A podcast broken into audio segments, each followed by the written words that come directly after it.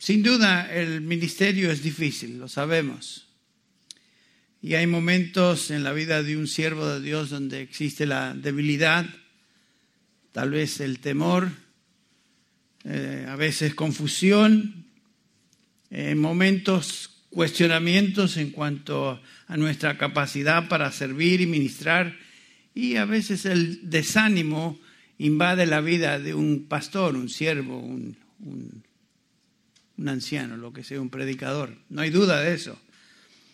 Y tenemos en la Biblia, gracias a Dios, un ejemplo de esa experiencia y de un siervo excelente que Pablo describe como ningún otro. Ah, me estoy refiriendo a su hijo en la fe y pastor en Éfeso en esta época, Timoteo.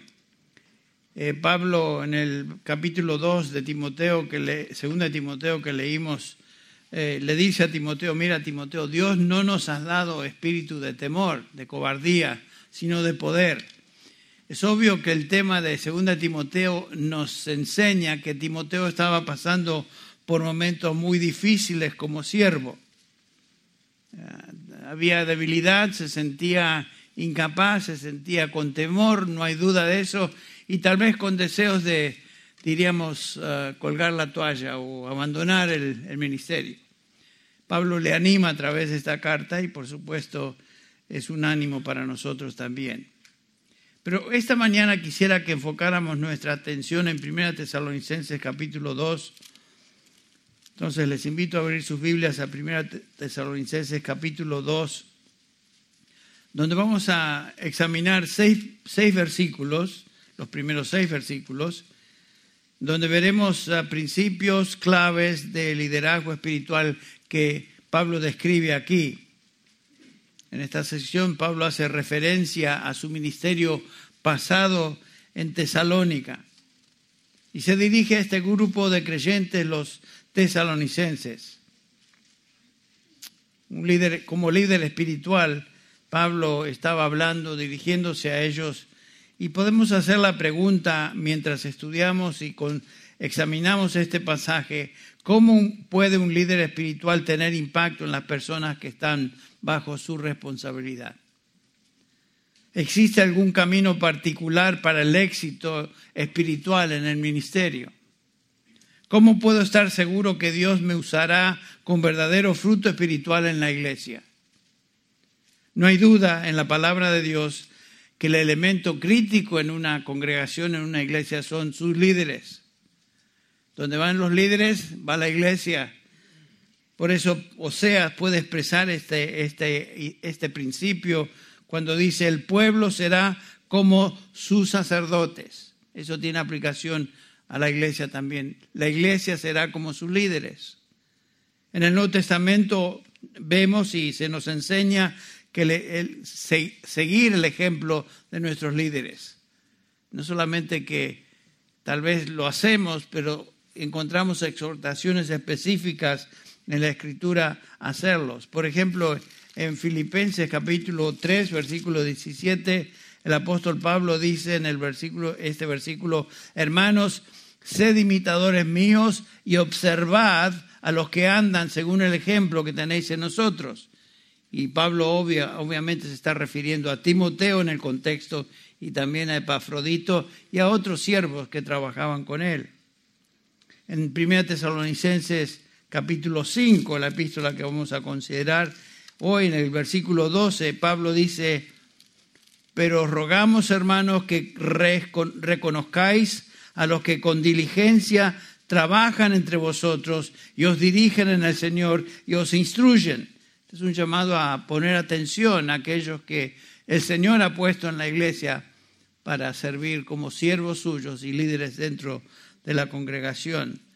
En Hebreos capítulo 13, un pasaje que conocemos sin duda bien, capítulo 13 de Hebreos, versículo 17, eh, dice así el autor de Hebreos, obedeced a vuestros pastores y sujetaos a ellos, porque ellos velan por vuestras almas como quienes han de dar cuenta, permitirles, permitirles que lo hagan con alegría y no quejándose, porque esto no sería provechoso para vosotros.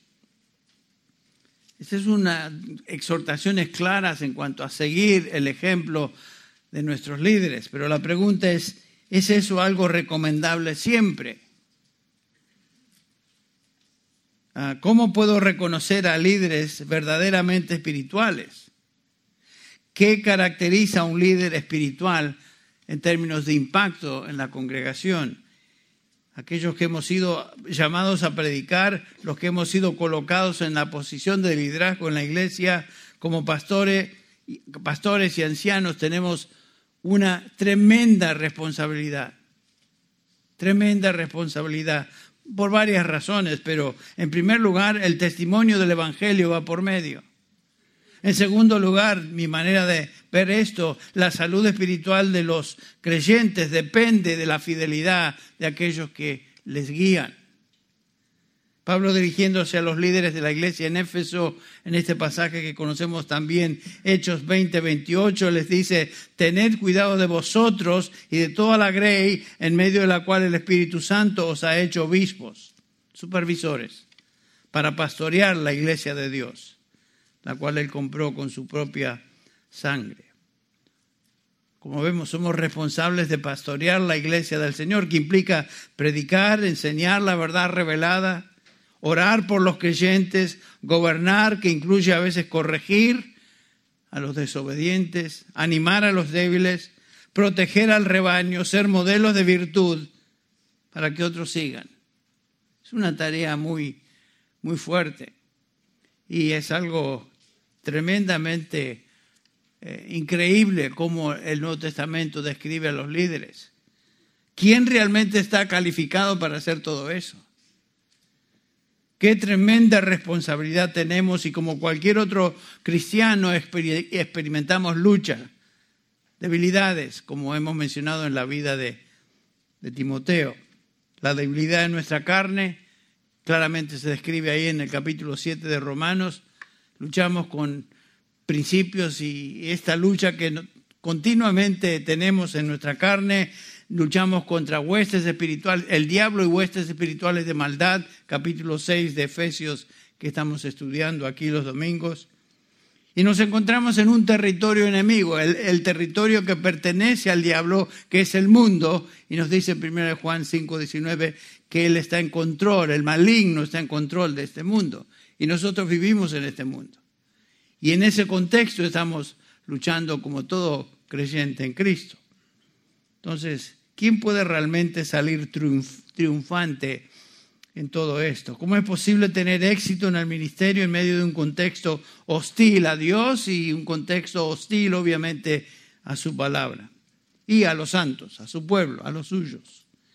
Y en estos seis versículos de 1 Tesalonicenses encontramos que Pablo comparte principios que nos enseñan acerca de un ministerio de impacto, un ministerio de fruto espiritual en la vida de la congregación. Vamos a dar lectura a 1 Tesalonicenses 2, comenzando con el versículo 1 hasta el 6. es el apóstol Pablo quien escribe y dice así. Vosotros mismos sabéis, hermanos, que nuestra visita a vosotros no fue en vano. Inmediatamente Pablo les llama la atención a la experiencia pasada y el ministerio entre ellos. Sino que después de haber sufrido y sido maltratados en Filipos, como sabéis, tuvimos el valor, confiados en nuestro Dios, de hablaros el Evangelio de Dios en medio de mucha oposición.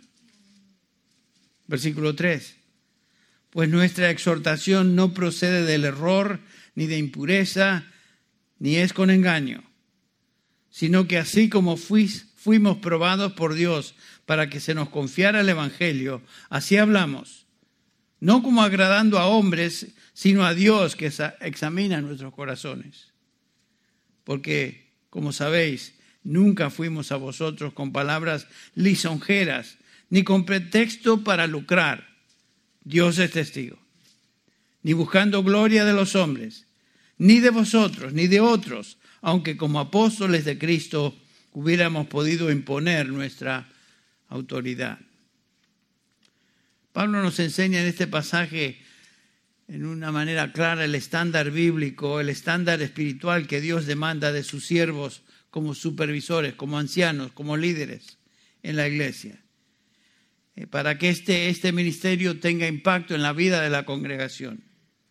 Y es importante notar, tal vez el contexto inmediato, es que las palabras del apóstol Pablo aquí revelan que había falsos cristianos, falsos maestros que le estaban atacando su integridad como siervo, como apóstol, y él también la integridad de sus colaboradores, que aquí se mencionan también. El tono de estos versículos e-, es polémico en un sentido. Pablo está defendiendo su ministerio. Tesalónica, en Tesalónica, de, muchas acusaciones que venían en contra de él por parte de personas que, como dije, estaban tratando de desacreditarlo ante los creyentes en esta iglesia. Y Pablo escribe esta carta como respuesta o contestación a sus críticos y de una manera directa los confronta o confronta estas, estos ataques. Y otra cosa que notamos es que el apóstol trae a la atención de estos creyentes su propia experiencia pasada como aval de que tanto Pablo como sus compañeros, Timoteo y Silas, fueron irreprensibles también en su ministerio. Algo que nos debe llamar la atención es esto, que un ministerio que traiga fruto toma tiempo, toma tiempo y no se puede evaluar en términos de algún evento particular o alguna reunión especial o alguna conferencia X, sino que toma tiempo. Y toma tiempo y demostración de fruto a través del tiempo. Creo que el apóstol, el apóstol, el pastor MacArthur dice a menudo, time and truth go together. La verdad y la verdad, la verdad y, y digo, el tiempo y la verdad siempre van juntos y con el tiempo uno ve realmente la verdadera naturaleza de la persona o del ministerio, pero toma tiempo. Por eso Pablo dice, miren, vosotros sabéis. ¿Cómo sabéis? Versículo 5 también. ¿Cómo sabéis? Otra vez, versículo 10 porque os acordáis. Vosotros sois testigos, versículo 11, como también sabéis. Una y otra vez Pablo repite esa realidad. Recuerden el ministerio nuestro entre vosotros. En otras palabras, Pablo los lleva a recordar su experiencia que debía ser suficiente para disipar cualquier crítica, cualquier ataque, cualquier falsa acusación en contra de la integridad y sinceridad de ellos en el ministerio. Pablo comienza la defensa de su liderazgo, espiritual con esta declaración general en el versículo 1, porque vosotros mismos sabéis, hermanos, que nuestra visita a vosotros no fue en vano. Esa palabra visita tiene que ver con el ministerio que él había llevado conjunto de él y sus colegas Silas y Timoteo. Y Pablo les dice, vosotros hermanos sois testigos de que esta visita no fue en vano. Hubo fruto. Esta palabra vano, kenos, en quiero quiere decir vacío, inútil, sin fruto. Al contrario, ese ministerio en Tesalónica había dado como resultado la conversión de almas y una transformación radical de estos hermanos. En el capítulo 1, versículo Primera de Tesalonicenses 1, versículo 9, leemos que la gente, los creyentes, cuentan acerca de nosotros y de la acogida que tuvimos por parte de vosotros y de cómo os convertisteis de los ídolos a Dios para servir al Dios vivo y verdadero. Eh, había habido fruto, fruto espiritual, eran realmente transformados. Por eso el ministerio entre ellos no fue en vano había frutos evidentes. ¿Cómo evaluamos a un siervo y su ministerio? Es por los frutos que ese ministerio produce. Ahora, ¿qué es lo que produjo un ministerio tan eficaz por medio de estos siervos de Dios? Pablo a continuación subraya entonces estos cinco principios o ingredientes que deben existir en un ministerio que dé fruto. El primero es confianza en el poder de Dios, lo veremos. Segundo lugar, compromiso con la verdad de Dios. Tercer lugar, conciencia del llamado de Dios. Número cuatro, conciencia de responsabilidad ante Dios. Y finalmente, absoluto compromiso con la gloria de Dios. Como vamos a ver, cada uno de estos principios está relacionado al concepto que Pablo tenía de Dios. En otras palabras, su teología. La idea que tengamos de Dios va a afectar profundamente nuestro ministerio. Mi ministerio está íntimamente ligado con mi concepto de Dios, mi teología. ¿A qué Dios estoy sirviendo? ¿A qué Dios represento? Eso se va a reflejar en el ministerio.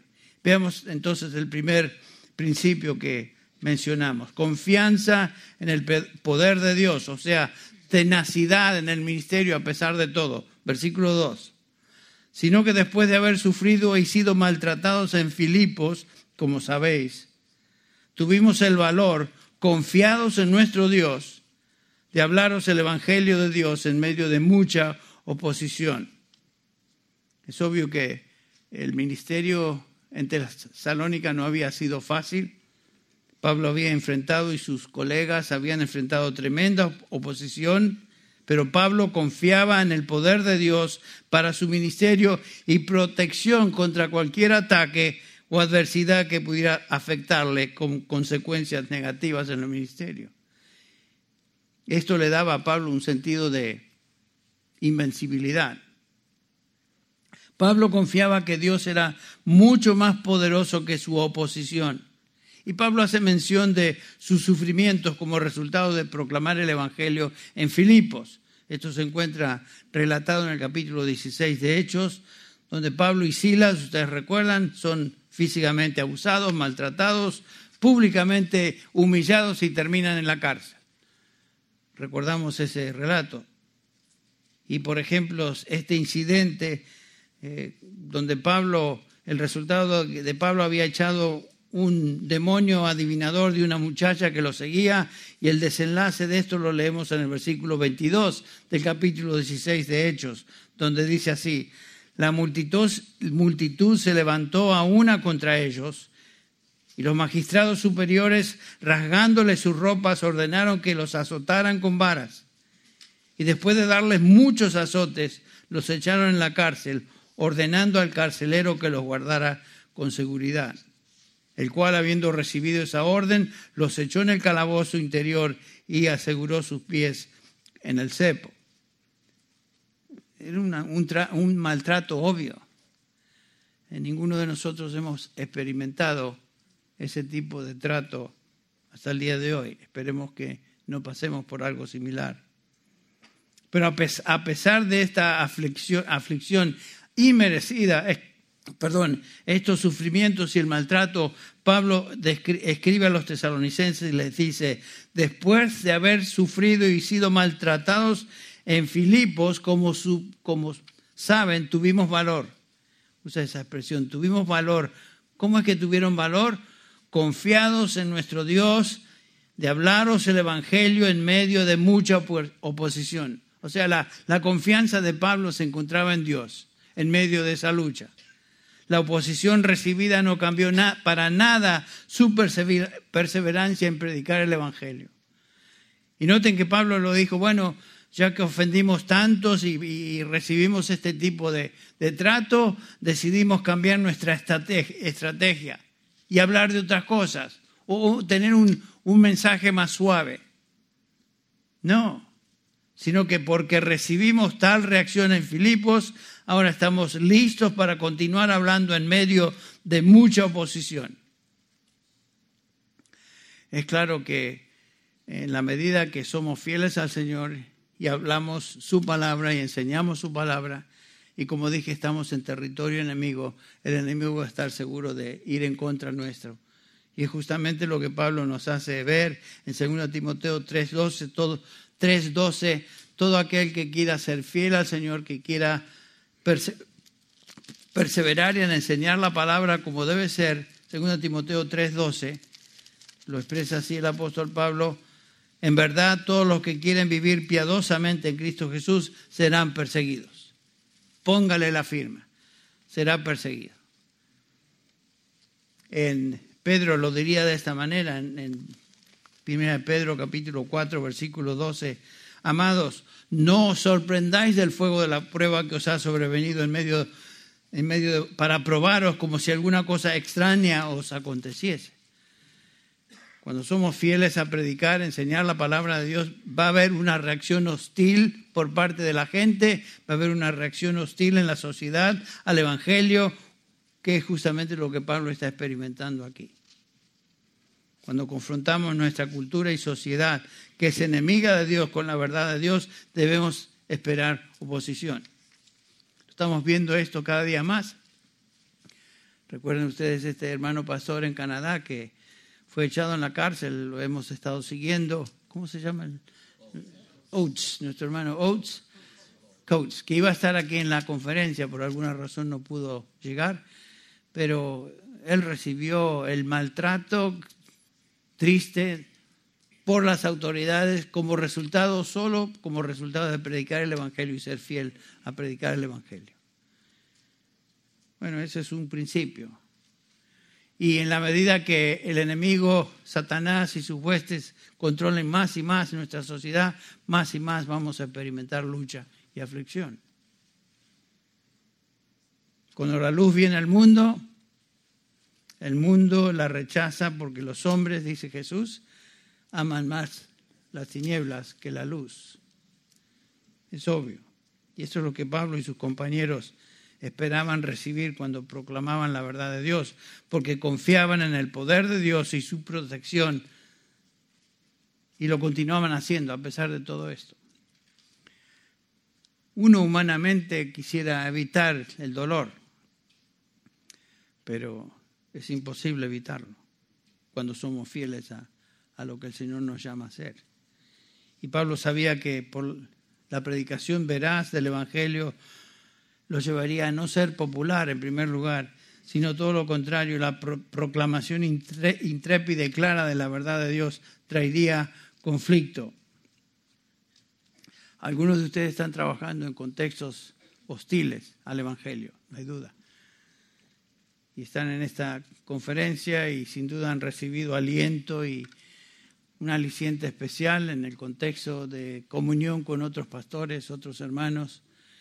Y se han mutuamente edificado.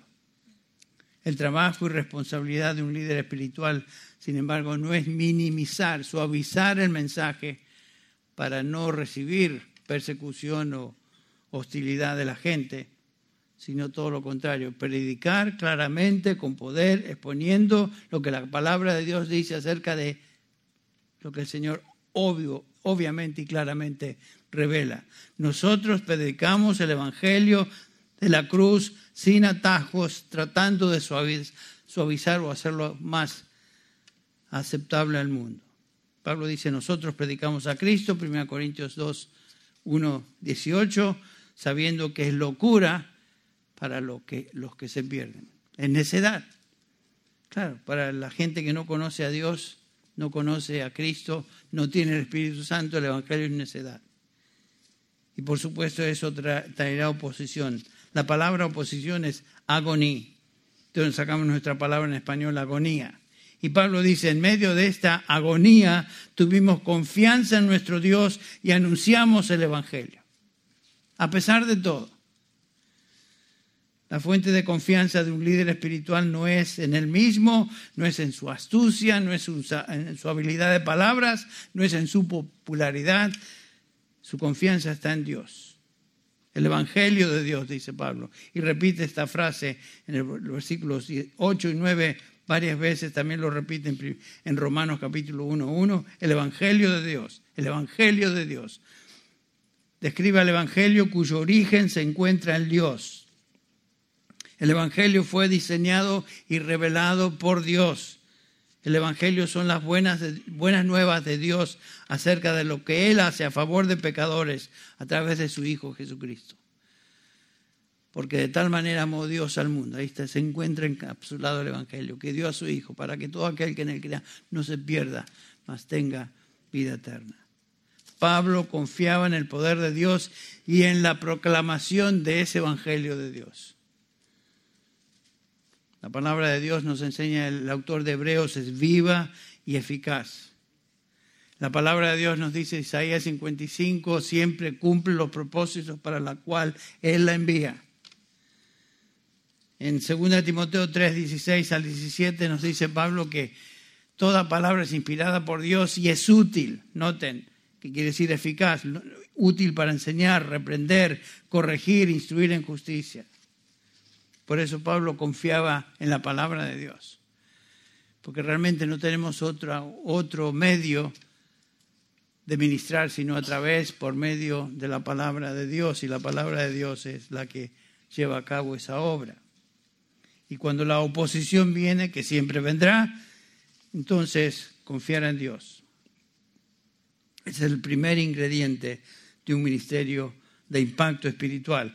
Pero Pablo menciona otro, compromiso con la verdad de Dios, que van juntos. Eh, Pablo no solo confiaba en el poder de Dios porque estaba absolutamente comprometido con la verdad de Dios, no solo en su predicación, sino también en su vida personal. Los enemigos de la verdad tratan de destruir a los siervos de Dios por medio de persecución y sufrimiento. Pero cuando esto no funciona, tratan de destruir su impacto, haciendo que la gente cuestione su integridad y por lo tanto no escuche. Noten el versículo 3. Porque nuestra exhortación no procede, de, no procede de error, ni de impureza, ni engaño. Nuestra exhortación, paraclesis, un llamado urgente con énfasis al juicio venidero. Pablo dice, nuestra exhortación no tiene su origen en error. La palabra eh, ahí que se traduce error es planes, en griego, donde sacamos la palabra planeta, que tiene la idea de dar vueltas, ambular sin rumbo, andar de aquí para allá sin ningún estándar. Y Pablo dice, nuestra exhortación no viene del error, de ese tipo de contexto. Y Pablo afirma que su exhortación nunca se salió de la revelación de Dios, su enseñanza era la palabra de verdad. Pablo era guardián de la verdad, así como él exhorta a Timoteo hacerlo en primera, en primera epístola de Timoteo capítulo 6. Leemos en el versículo 3, si alguno enseña una doctrina diferente y no se conforma a las sanas palabras, las de nuestro Señor Jesucristo y a la doctrina que es conforme a la piedad, esa persona, ese individuo está envanecido, no entiende nada, sino que tiene un interés morboso en discusiones y contiendas de palabras de las cuales nacen envidias, pleitos, blasfemias, malas sospechas, etc. Si alguien se aparta de la verdad, Pablo dice, está envanecido. ¿Por qué? Porque en lugar de hablar lo que Dios dice, se dedica a hablar sus opiniones, sus ideas Qué arrogancia predicarlo, predicar aquello que se me ocurre a mí, en lugar de proclamar la verdad de Dios. Fuimos llamados a enseñar, trazar la palabra de verdad y guardarla. En el versículo 20, él le dice a Timoteo, 1 Timoteo 6, 20, oh Timoteo, guarda lo que se te ha encomendado y evita palabrerías vacías, profanas, y las objeciones de lo que falsamente se llama conocimiento. El siervo de Dios fue llamado a predicar solo la verdad de Dios y nada más. Estamos limitados a este libro, lo que Él ha revelado. Por eso Pablo le dice a Timoteo en su segunda epístola, versículo, capítulo 2, versículo 15, procura con diligencia presentarte a Dios aprobado como obrero que no tiene de qué avergonzarse, que traza con precisión la palabra de verdad. Y Pablo le dice a estos creyentes en Tesalónica que ese era su estándar. Nuestra exhortación dice, no procede del error. Y no solamente eso, sino que su enseñanza estaba respaldado con una vida pura, una vida que era un ejemplo, un testimonio. Ni de impurezas, ni con engaño, dice. Esa palabra impureza, acarzasías, es un vocablo compuesto de dos partes. A negativo, catharsis, pureza. Acazarcías era una palabra que primordialmente se refería a impureza sexual. ¿Qué está diciendo Pablo? Bueno, en esa época era común en las religiones paganas y sectas griegas utilizar la fornicación en el templo con las profetisas o, sacerdotisas o sacerdotes, tener una relación sexual pensando que de esa manera tenían comunión con los dioses. La relación sexual con una prostituta del templo o un sacerdote del templo supuestamente era el medio con el cual el adorador llegaba a tener comunión con, con los dioses. Por supuesto, eso era la insinuación en contra de Pablo. Este hace lo que hace y predica lo que predico por, predica lo que predica por favores sexuales. Ese era el ataque. Pedro hace referencia a estos líderes religiosos, falsos profetas, que se hacían pasar por cristianos y utilizaban su posición para satisfacer su perversión moral. Dicen, 2 Pedro 2, 2 al 3, Muchos seguirán su sensualidad y por causa de ellos el camino de la verdad será blasfemado. Aparentemente Pablo estaba siendo acusado de predicar el Evangelio en este, por esas razones. Esta acusación y práctica entre los falsos profetas y religiones paganas sin duda es la razón por la cual Pablo dice, nuestra exhortación entonces no procedió de inmundicia, de impureza. Nosotros no predicamos el Evangelio para sacar favor de nadie, particularmente favor sexual. Ni tampoco dice procedió, procedió de engaño. Esta palabra engaño, dolos, trampa, treta, anzuelo. Una referencia a los falsos maestros que venían y engañaban a los incautos para sacarle el dinero. O sea, lo que presentaban era un anzuelo para sacar dinero de la gente. Suena muy parecido a lo que vemos hoy. Yo puedo pensar en dos falsos maestros hoy todavía que están haciendo exactamente eso. Aquellos que utilizaban la religión o aún haciéndose pasar por siervos de Dios como fuente de ganancia, 1 Timoteo 6:5. Judas habla de estos y dice, ay de ellos, porque han seguido el camino de Caín y por lucro se lanzaron al error de Balán. Un falso maestro, un charlatán religioso, siempre es movido por lujuria carnal y amor al dinero. Amor al dinero. Esas dos cosas siempre van juntas. Inmundicia sexual, amor al dinero, lucro. Pablo, sin embargo, predicó la verdad con pureza y sin pretender obtener nada de nadie, su, predicación y su vida demostró integridad absoluta. Y como siervos de Dios, no, no jamás demos lugar a que se nos acuse de estas cosas. Se nos puede acusar de muchas cosas, pero no demos lugar a nada con nuestra vida ni con nuestra predicación. Seamos íntegros. Un tercer elemento que aquí Pablo subraya es conciencia del llamado de Dios en su vida al ministerio. Dice el versículo 4, 1 Tesalonicenses 2.4, sino que así como fuimos aprobados por Dios para que se nos confiara el Evangelio. Pablo poseía tenacidad, confiaba en el poder de Dios, su vida y predicación era el resultado de su integridad y acá vemos que él tenía autoridad porque había sido comisionado, había sido llamado por Dios para predicar el Evangelio. Dice Pablo, Dios nos aprueba y nos ha dado, comisionado el Evangelio. Nosotros predicamos con autoridad dada por Dios. Y noten la expresión, fuimos aprobados. Toquimazo quiere decir probado y después de la prueba salir aprobado. Continuamente, esa era su experiencia. Y Pablo está diciendo que él había sido llamado por Dios al ministerio, no se autonombró. El apóstol está diciendo que él no tuvo nada que ver con su posición de predicador del Evangelio. Dios lo llamó, Dios lo comisionó. Es un área tan importante de, conocer. Estar seguros de que el Señor nos llamó a predicar, el Señor nos llamó a ministrar. No simplemente que se nos antojó un día hacernos pastores. Entre ser plomero, entre ser abogado, entre ser médico, uh, creo que voy a ser pastor, creo que voy a ser predicador. Esa no es la manera.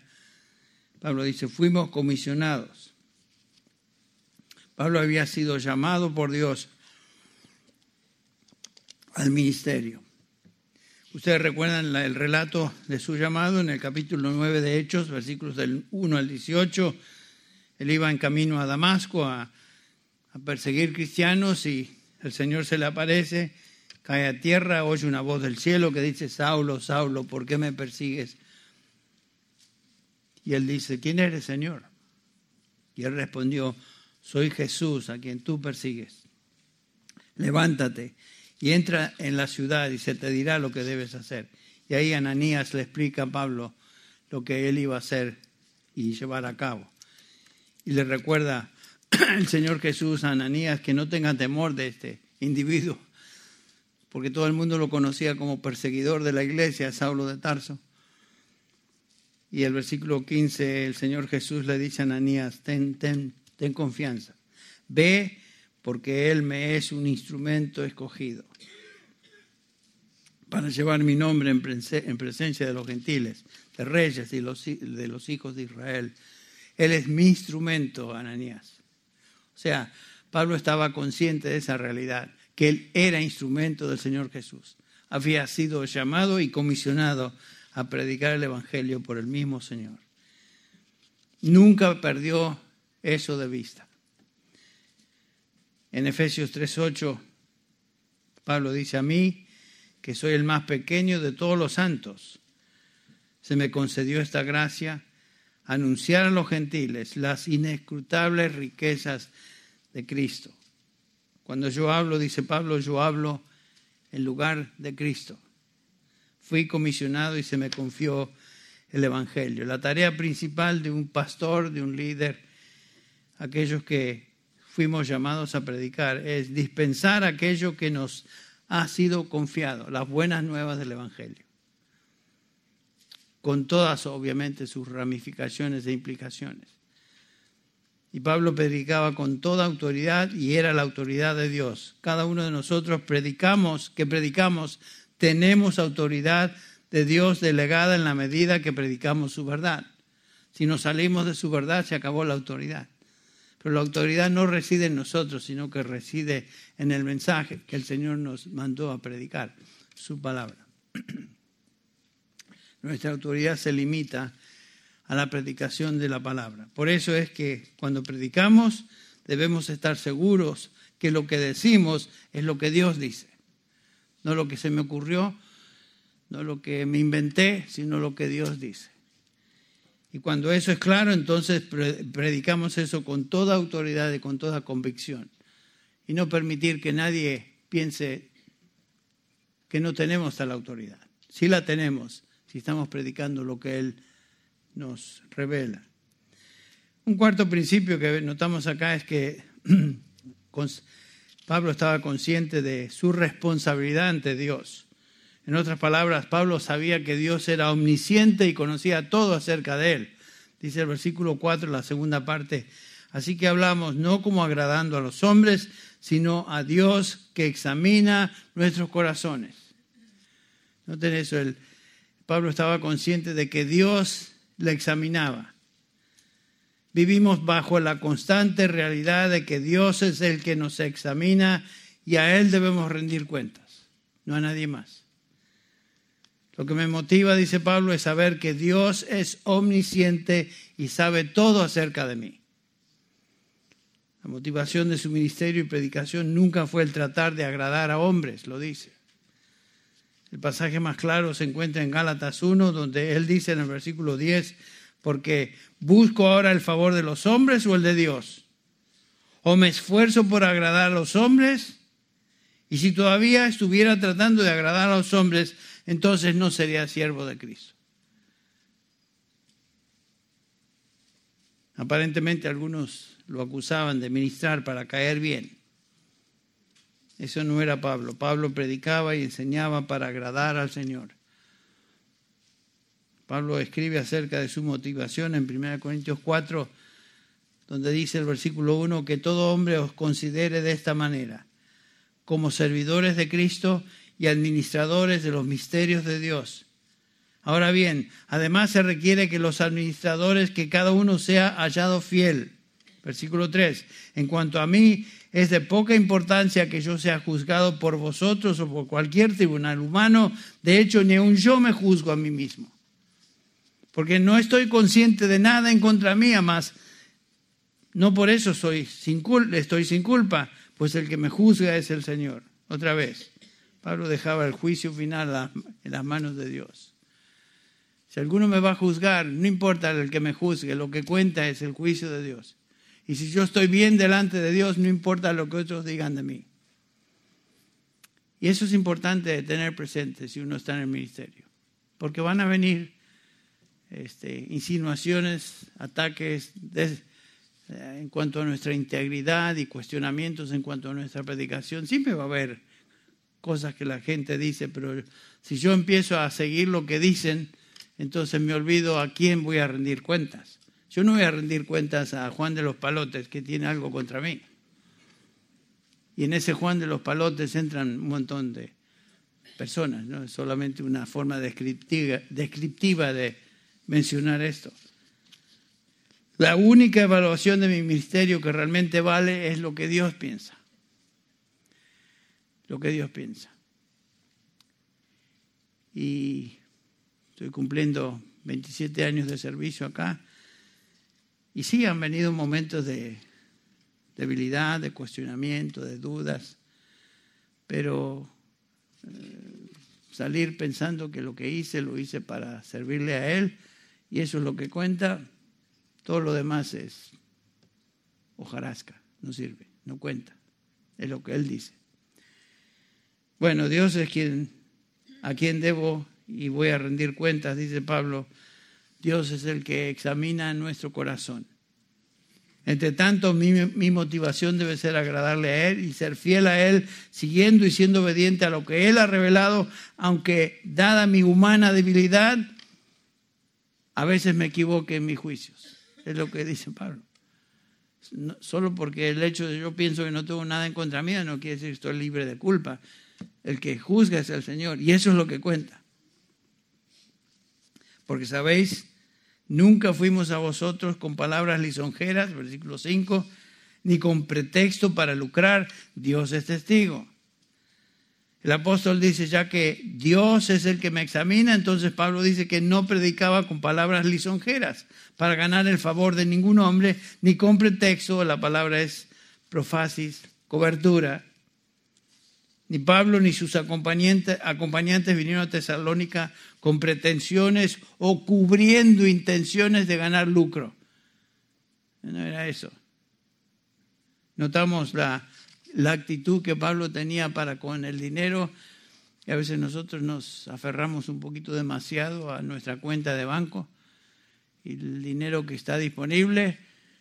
Y si ustedes tienen dinero en la bolsa de valores, como yo tengo en el retiro, nos damos cuenta que eso vale algo, pero hasta que las cosas comienzan a ir hacia el sur, eh, como estamos observando, es bueno tener este recordatorio del apóstol Pablo donde dice Hechos 20, 33, ni plata, ni oro, ni la ropa de nadie codiciado. Vosotros sabéis que estas manos me sirvieron para mis propias necesidades y las de los que están conmigo. En todo me mostré que así, trabajando, debéis ayudar a los débiles y recordar las palabras del Señor. Más, más bienaventurado es dar que recibir. El Señor nos cuida el Señor nos provee y continuará haciéndolo. El ministerio de Pablo fue eficaz porque estaba consciente de la omnisciencia, omnisciencia de Dios en su vida y esto le motivó a servir no agradando como agradando a los hombres, sino a Dios. Y finalmente, en el versículo 6 tenemos este elemento, tal vez el último en la lista. Pablo vivía para la gloria de Dios.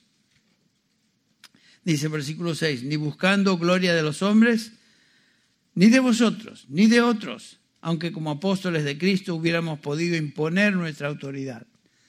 Pablo dice, no, aún como apóstol no andamos buscando, no es mi hábito estar buscando las felicitaciones de los hombres, ni sus elogios, el honor de los hombres, el aplauso de la gente. No, yo estoy aquí para servir y ser agradable al Señor. No tenía complejo de Diótrefes. Ustedes recuerdan que Diótrefes era un hombre líder de la iglesia en primera de Juan, tercera de Juan 1, 9, donde el apóstol escribe, escribí algo a la iglesia, pero Diótrefes, a quien le gusta ser el primero entre ellos, no acepta lo que decimos. La iglesia tristemente está saturada a veces de Diótrefes, hombres que se han puesto en la posición de líderes, pero no son líderes, y buscan agradar a los hombres y por supuesto les gusta ser el primero entre todos.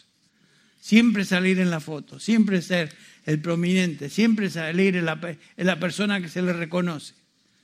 Esa idea insaciable de ser reconocido no viene de Dios, es carnal. En contraste a este tipo de líder, líder, Pablo buscaba primero siempre entonces la gloria de Dios, no ser yo el primero. Segunda de Corintios 4, 5 dice, porque no nos predicamos a nosotros mismos, sino a Cristo Jesús como Señor y a nosotros como siervos vuestros por amor a Jesús. Primera de Corintios 9, 16, porque si predico el Evangelio no tengo nada de gloriarme, pues estoy bajo el deber de hacerlo, pues hay de mí si no predico el Evangelio. Pablo no predicaba el Evangelio por ninguna otra razón, sino agradar a Dios agradar al Señor que le había llamado. Y todo lo que hacía era para su, su gloria. Pablo estaba viviendo la exhortación que nos da en 1 Corintios capítulo 10, versículo 31. Todo lo que hagáis, ya sea de palabra, de hecho, lo que sea, hacerlo todo para la gloria de Dios. Ese era Pablo.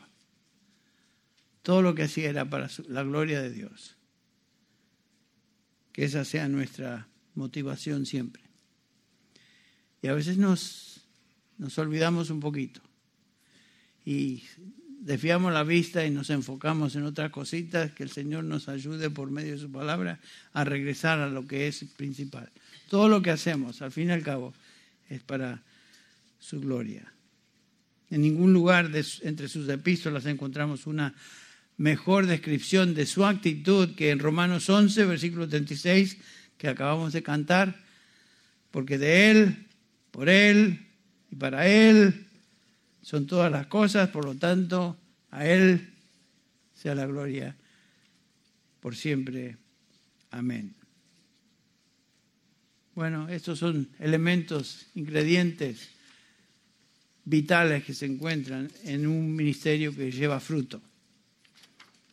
Confianza en el poder de Dios, compromiso total con la palabra de Dios, autoridad en la predicación sabiendo que fuimos llamados a, al, ministerio por Dios, conciencia de que Él es omnisciente y debo rendir cuenta solamente a Él, y humildad porque mi preocupación no, no soy yo, sino la gloria de su nombre. Entonces, me gustaría terminar con estas preguntas, haciéndonos nosotros, siervos del Señor, estas preguntas. Confío en el poder total y soberano de Dios, aún en medio de, la aflicción o oposición en que me encuentro. Estoy comprometido absolutamente con la verdad de Dios. O cuestiono, debato. Estoy convencido de que Dios me ha llamado y comisionado. Estoy consciente de eso, que estoy en el ministerio porque Él me llamó o yo me metí en el ministerio. Estoy dispuesto a abandonar todo motivo egoísta en el ministerio. Y finalmente estoy dispuesto a humillarme y vivir consumido entonces por su gloria, con su gloria. Si la respuesta a cada una de estas preguntas es, eso es lo que quiero, eso es lo que busco, eso es lo que deseo, y a eso me encamino, entonces el ministerio que el Señor te, te ha dado y te da va a ser un ministerio que lleva fruto. Bueno, vamos a orar para terminar esta mañana. Padre, queremos pedirte que confirmes estas verdades a nuestro corazón. Gracias por tu palabra. Permite que seamos hombres y mujeres que tú usas con poder en el ministerio de esta iglesia y aquellos hombres que tú has llamado para guiar iglesias, para enseñar y ser líderes dentro de una congregación que aún están con nosotros y han sido parte de esta conferencia. Señor, que tú les des ese espíritu de confianza en su ministerio porque están confiando en ti. Gracias, Señor, por esta oportunidad de abrir tu palabra y meditar en estas realidades del apóstol Pablo. Ayúdanos a reflexionar y comparar lo que hacemos con lo que tu palabra nos, nos enseña acá en este pasaje. Lo pido eso en el nombre del Señor Jesús. Amén.